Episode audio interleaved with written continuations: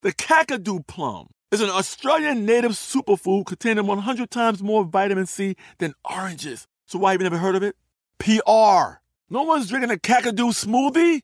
I'm JB Smoove, and that was a full episode of my new podcast, Straightforward, inspired by guaranteed straightforward pricing from AT&T Fiber. Get what you want without the complicated. AT&T Fiber, live like a gigillionaire. Available wherever you get your podcast. Limited availability in select areas. Visit AT&T.com slash hypergig for details.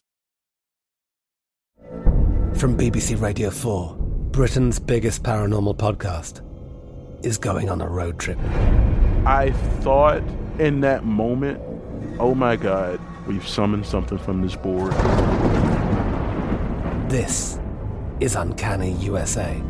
He says, Somebody's in the house, and I screamed. Listen to Uncanny USA wherever you get your BBC podcasts, if you dare.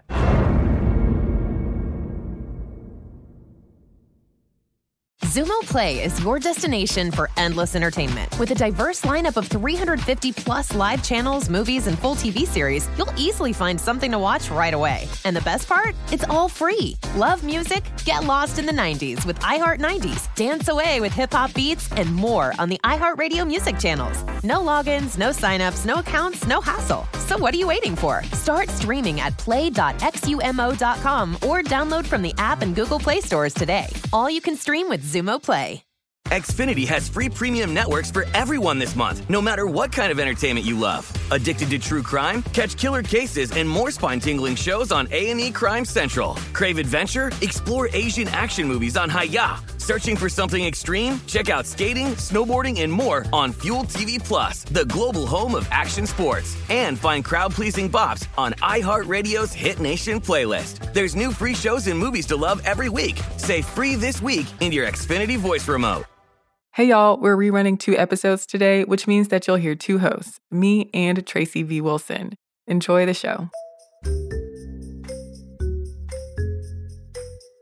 Hi, and welcome to This Day in History class. It is July 4th. Poet Walt Whitman published his book Leaves of Grass for the first time on this day in 1855. Sometimes people will quibble with the fact that probably you couldn't go into the store on July 4th to buy it because it was Independence Day and it would store wouldn't have been open. But it's generally recognized that July 4th was the day that this book came out for the first time. So Walt Whitman was born on May 31st of 1819. He was from a very proud and patriotic family. All of his siblings were named after their ancestors or after the nation's founders. And they lived in places that are boroughs of New York City today, but at the time they were their own separate communities. So places like Brooklyn and communities that are in central and eastern Long Island. Walt Whitman went to public schools for about six years, but for the most part, he was self educated. And before he published Leaves of Grass, he worked in several other fields, especially journalism and teaching. Uh, he also wrote some fiction. So in 1844, Ralph Waldo Emerson published an essay called The Poet, in which he meditated on what poetry is and what a poet's place should be in society. Here's the thing that he wrote in there quote, America is a poem in our eyes. Its ample geography dazzles the imagination, and it will not wait long for meters. He was basically calling for the United States to have its own poet, to record, to reflect, and to shape upon the young nation's consciousness. He thought the nation needed a poet. So it's really not completely clear whether this essay affected Walt Whitman's decision to be a poet. There are critics who argue that it definitely did.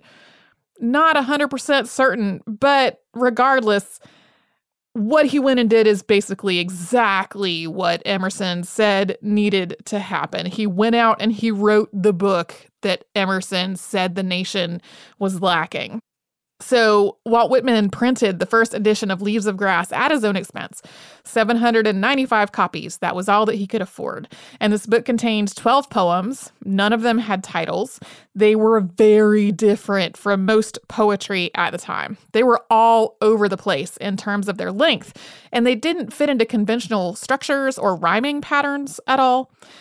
The lines themselves, like the written lines on the page, they were also all over the place. They were very different in, from one another in terms of how long they were, and they were so long that he actually printed it on very wide paper so that he wouldn't have to break the lines. He could print the whole thing out on this very wide page.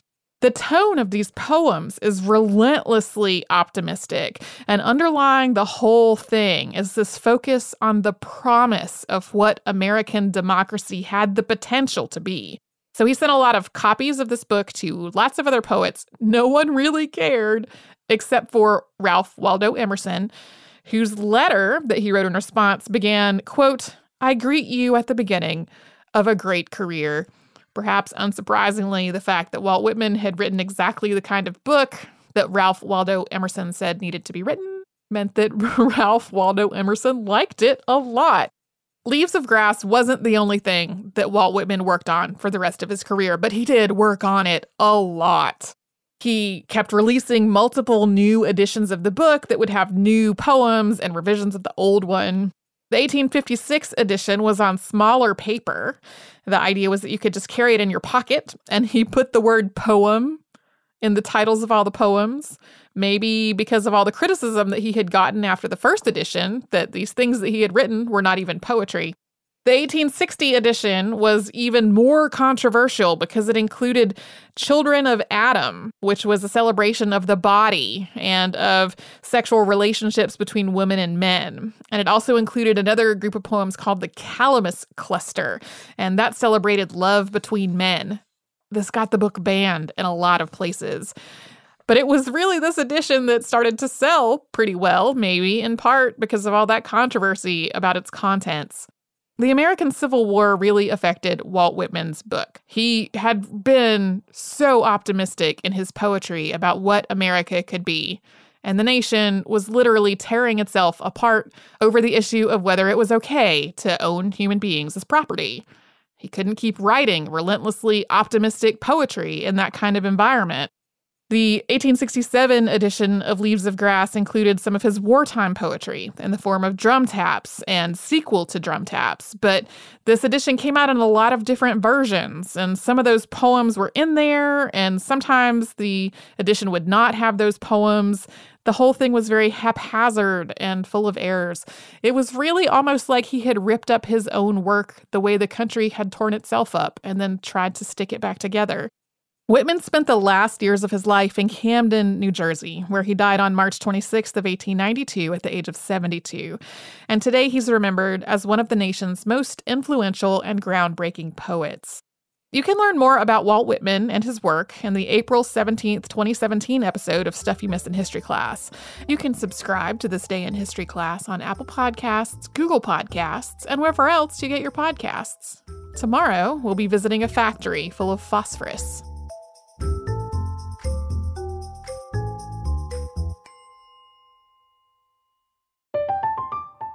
I'm Katya Adler, host of The Global Story. Over the last 25 years, I've covered conflicts in the Middle East, political and economic crises in Europe, drug cartels in Mexico. Now I'm covering the stories behind the news all over the world in conversation with those who break it. Join me Monday to Friday to find out what's happening, why, and what it all means. Follow the global story from the BBC wherever you listen to podcasts. Today, I'm going to give you some straightforward advice on how to deal with naughty kids. How about instead of timeouts, time ins? Time for you to start paying some bills. I'm JB Smoove, and that was a full episode of my new podcast, Straightforward, inspired by guaranteed straightforward pricing from AT&T Fiber. Get what you want without the complicated. AT&T Fiber, live like a gigillionaire. Available wherever you get your podcast. Limited availability in select areas. Visit AT&T.com slash hypergig for details. Xumo Play is your destination for endless entertainment. With a diverse lineup of 350 plus live channels, movies, and full TV series, you'll easily find something to watch right away. And the best part? It's all free. Love music? Get lost in the 90s with iHeart 90s, dance away with hip hop beats, and more on the iHeartRadio music channels. No logins, no signups, no accounts, no hassle. So what are you waiting for? Start streaming at play.xumo.com or download from the app and Google Play stores today. All you can stream with Xumo Play. The 2024 presidential campaign features two candidates who are very well known to Americans, and yet there's complexity at every turn. Criminal trials for one of those candidates, young voters who are angry. The Campaign Moment podcast from the Washington Post gives you what matters. I'm Aaron Blake, and I'm covering my 10th election cycle. My colleagues and I have insights that you won't find anywhere else. So follow the Campaign Moment right now, wherever you're listening. Greetings, everyone. Welcome to This Day in History class, where we learn a smidgen of history every day.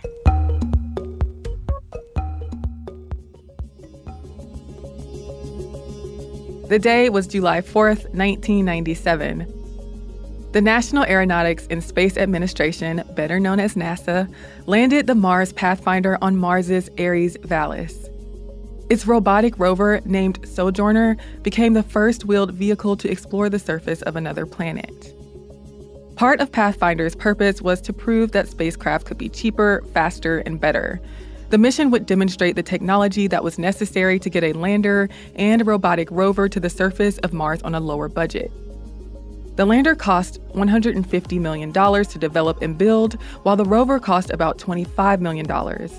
Including launch and operations, the Mars Pathfinder mission cost $265 million.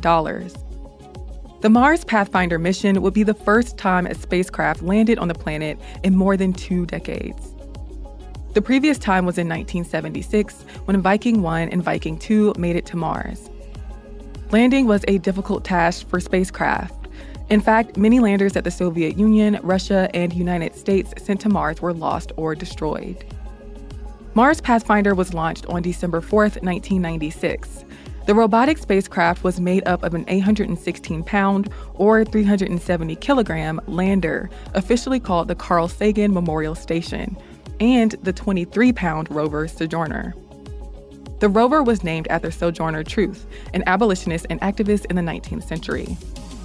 On July 4, 1997, Mars Pathfinder entered the thin Martian atmosphere, taking atmospheric measurements as it descended toward the surface of the planet. A heat shield slowed the spacecraft down, then a parachute was deployed, slowing the craft's descent through the atmosphere. It then released its heat shield, and the lander separated and lowered from the back shell on a tether. Airbags inflated about 10 seconds before landing, forming a protective shield around the lander. Three solid rockets fired to slow the descent even more, the tether was cut, and the lander dropped to the surface. It bounced more than a dozen times before it rolled and stopped two and a half minutes after landing.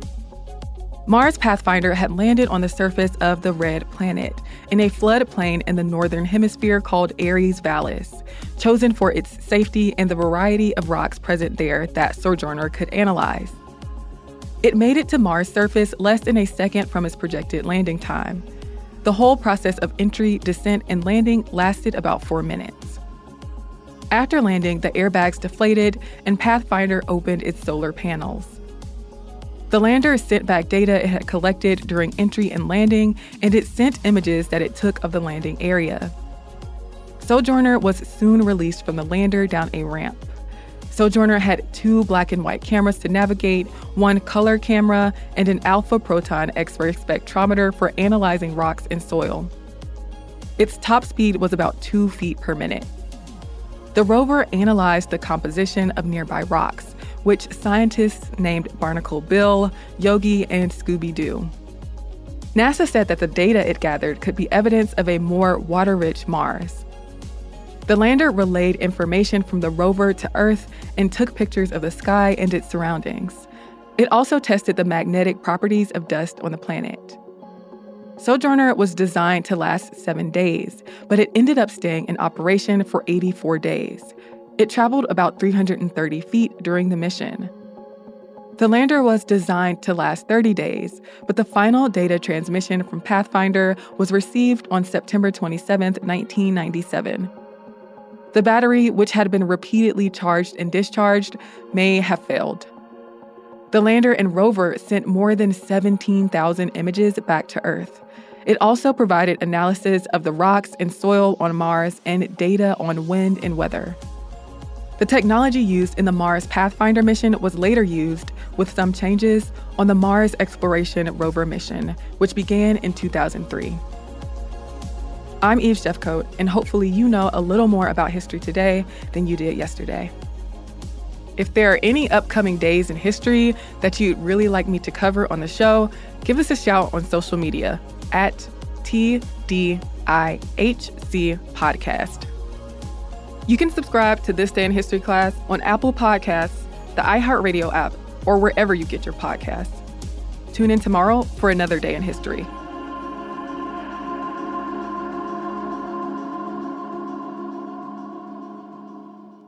For more podcasts from iHeartRadio, visit the iHeartRadio app, Apple Podcasts, or wherever you listen to your favorite shows. I'm Katya Adler, host of The Global Story. Over the last 25 years, I've covered conflicts in the Middle East, political and economic crises in Europe, drug cartels in Mexico. Now I'm covering the stories behind the news all over the world in conversation with those who break it. Join me Monday to Friday to find out what's happening, why, and what it all means. Follow the global story from the BBC wherever you listen to podcasts. Xumo Play is your destination for endless entertainment. With a diverse lineup of 350 plus live channels, movies, and full TV series, you'll easily find something to watch right away. And the best part? It's all free. Love music? Get lost in the 90s with iHeart 90s, dance away with hip hop beats, and more on the iHeartRadio music channels. No logins, no signups, no accounts, no hassle. So what are you waiting for? Start streaming at play.xumo.com or download from the app and Google Play stores today. All you can stream with Xumo Play.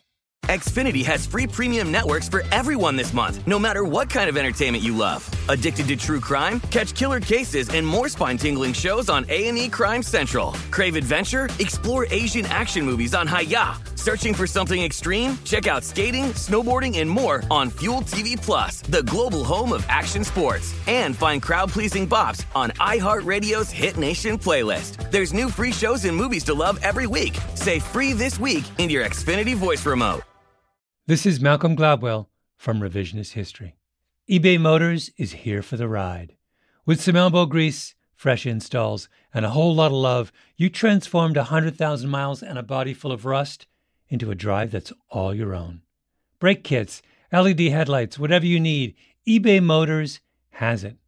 And with eBay Guaranteed Fit, it's guaranteed to fit your ride the first time, every time, or your money back. Plus, at these prices, you're burning rubber, not cash. Keep your ride or die alive at ebaymotors.com.